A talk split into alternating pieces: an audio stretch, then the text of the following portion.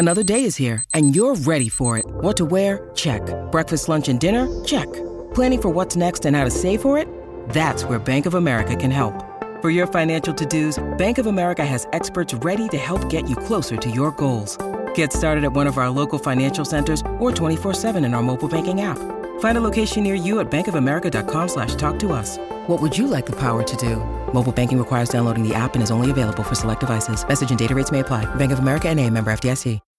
When you need mealtime inspiration, it's worth shopping Kroger, where you'll find over 30,000 mouthwatering choices that excite your inner foodie. And no matter what tasty choice you make, you'll enjoy our everyday low prices, plus extra ways to save, like digital coupons worth over $600 each week. You can also save up to $1 off per gallon at the pump with fuel points. More savings and more inspiring flavors make shopping Kroger worth it every time. Kroger, fresh for everyone. Fuel restrictions apply.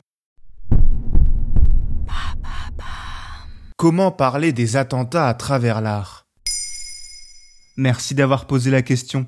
Avec la sortie du film Vous n'aurez pas ma haine au cinéma le 2 novembre 2022, ou encore de Revoir Paris au mois de septembre de la même année, nous nous retrouvons face à une forme artistique consistant à relater l'horreur des attentats de novembre 2015. Ce type d'hommage, souvent relayé par le cinéma, est un mixte entre le film historique et le drame, puisqu'il est souvent mis en scène à la fois dans le but de provoquer l'émotion face à l'horreur d'une situation, mais aussi pour reconstituer des faits historiques qui pourront être revus dans 10, 20 ou 30 ans.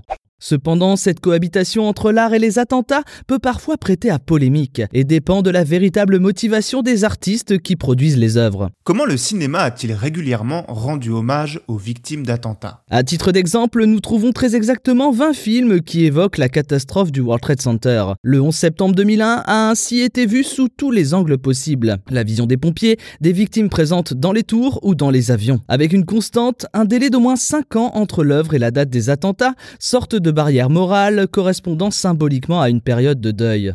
Le même phénomène se déroule actuellement puisque cette année, sept ans après les faits, plusieurs films évoquent l'horreur du Bataclan. D'abord Novembre de Cédric Jiménez avec Jean Dujardin qui voit l'histoire sous l'œil des policiers.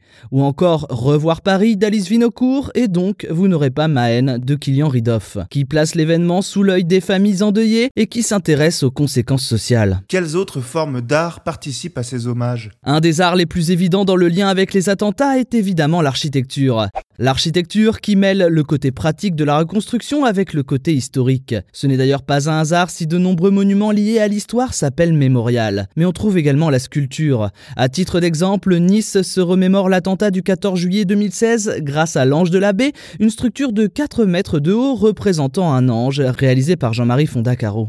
L'œuvre a été choisie par les associations de familles de victimes pour se tenir sur la promenade des Anglais. Enfin, si on en revient aux attentats du Bataclan et à ceux de Charlie Hebdo, certains hommages ont eu lieu très rapidement avec le street art. Dans toute la ville de Paris, de nombreux dessins représentant des enfants écrivant des messages de paix ou des symboles du pays tels que la tour Eiffel. Il est difficile de tous les recenser, mais il y en aurait plus d'une centaine disséminés dans toute la ville, dont le fameux fluctuat nec mergitur signifiant il est battu par les flots mais ne sombre pas. Pourquoi l'utilisation de l'art les attentats peut-elle déranger? De manière générale, une grande partie des œuvres hommages ont un but lucratif, que ce soit les mémoriaux, via le tourisme, les films ou encore les livres. Cela ne crée évidemment pas la polémique à chaque fois.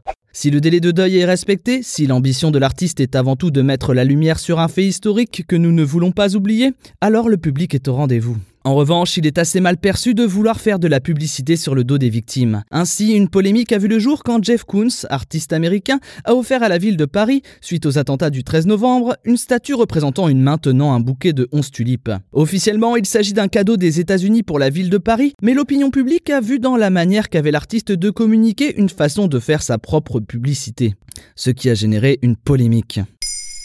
Maintenant vous savez, un épisode écrit et réalisé par Thomas Dezer. Ce podcast est disponible sur toutes les plateformes audio, et si cet épisode vous a plu, n'hésitez pas à laisser des commentaires ou des étoiles sur vos applis de podcast préférés.